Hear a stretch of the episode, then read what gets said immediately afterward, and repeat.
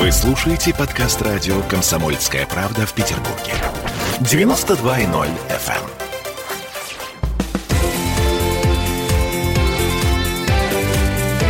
Картина недели. Это радио «Комсомольская правда» Санкт-Петербург. С вами Ольга Маркина. И сегодня с Александром Сергеевичем Записоцким уже по сложившейся традиции мы подводим некоторые итоги уходящей недели. Ну, начнем с хорошей новости. Ну, на мой взгляд, это отличная новость. Папа Римский наконец-таки одобрил гомосексуальные браки. Ну, это, по-моему, прекрасная новость, Александр Сергеевич. И тут я скажу слово «здравствуйте». Это означает дальнейшую деградацию и разрушение определенной и очень важной для мира культуры, культуры христианства и ее католической ветви. Потому что вот у нас другая ветвь этой же культуры, и у нас такой деградации не происходит, несмотря на невероятные нападки наших либералов, дикие нападки на русскую православную церковь. А, это отказ от фундаментальных принципов, лежащих в основе христианской цивилизации. То, что сделал Папа Римский. Он, наверное, милый, добрый человек, но сейчас на Западе происходит очень много вещей, которые говорят о деградации в целом западной цивилизации, о том, что она вступила не просто вот в какой-то кризис, а это уже действительно упадок и разложение. И данное решение – это еще одно свидетельство. Для меня вообще под огромным сомнением тезис о том, что однополая любовь – это нормально – это не может быть нормально в принципе, потому что это означает отсутствие репродуктивной функции. А, э, это определенное, понимаете, поражение человека э, в своих возможностях, которые нормальным людям дает природа. Угу. Другой вопрос, что эти люди, которые не обладают способностью к репродуктивной деятельности, они не должны иметь поражений там, в политической деятельности, хотя эти теперь вопросы возникают. Угу, они угу. должны пользоваться гражданскими свободами, свободами. Никто не имеет права их унижать, третировать, преследовать, не брать на работу. Хотя целом ряде сфер, я полагаю, что ограничения вполне закономерны для этих категорий граждан. Но считать, что отсутствие репродуктивной функции – это норма, ну, на мой взгляд, маловато для этого оснований. Это некая такая нравственная оценка, которая почему-то в последние десятилетия именно на Западе, а я хотел бы сказать, что Запад – это на сегодня меньше 17% населения планеты. Вот эта оценка, которая выработана там, это одна из причин, по которым многие очень цивилизации мировые перестали считать вообще западную модель жизни приемлемой. Например, мусульмане серьезно и очень обоснованно вообще критикуют Запад по широкому спектру таких ценностных э, вопросов. Э, там роль женщины в обществе, понимаете, роль семьи в обществе, отношение к детям. То есть вы считаете, что свободы. роль женщины женщины в обществе, в мусульманском, э, так сказать, э, мире это нормально. Вот это я не говорил. Я всего лишь сказал, что идет очень серьезная критика. В ряде отношений, на мой взгляд, она обоснована, в ряде отношений не обоснована. Но вот что касается однополых браков в России, уже на конституционном уровне выработано отношение к этим вопросам, оно, по-моему, совершенно правильное.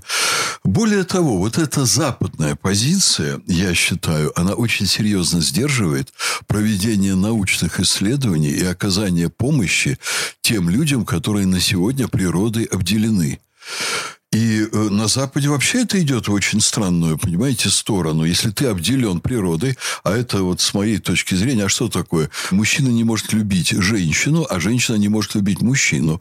А чем это отличается от того, что ребенок, например, родился слепым или ребенок родился глухим? Александр каких... Сергеевич, да. вам не кажется, что наша планета и так очень сильно перенаселена? Может быть, нам не надо так сильно плодиться и размножаться? А мне вот так не кажется. Не кажется. Мне кажется, что это заявление, вот если бы я был папой римским, может, Если счастью, так. мне это не грозит, я бы за это придавал бы вот религиозным формам порицания угу. и отрицания вот таких идей самих по себе. Они человеконенавистнические.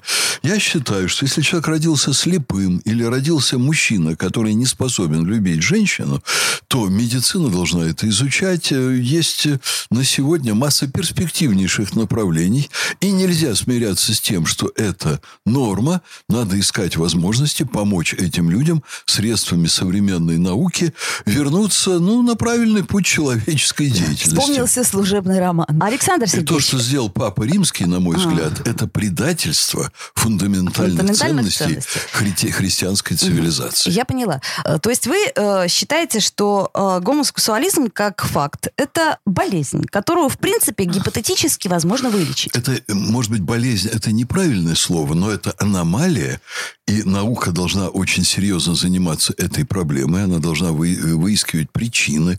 Что все, что связано со сменой пола, все, что связано с неудовлетворенностью человека своим бытием, вот когда он не может получить своих детей, когда он не может нормальную семью завести, это несчастье.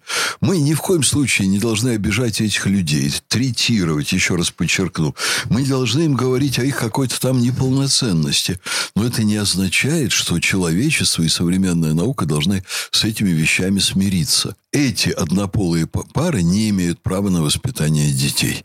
Какими бы они себя не считали замечательными, какими бы они не были гуманными, благородными, душевными. То есть ребенку далее, в детском доме в любом случае будет лучше, нежели ребенку в однополой семье. Ну, ребенку в любом случае будет лучше или у настоящих родителей, которые живут, понимаете, полноценной половой жизнью, где есть роль мужчины и роль женщины в семье, а не родитель номер 32. Угу.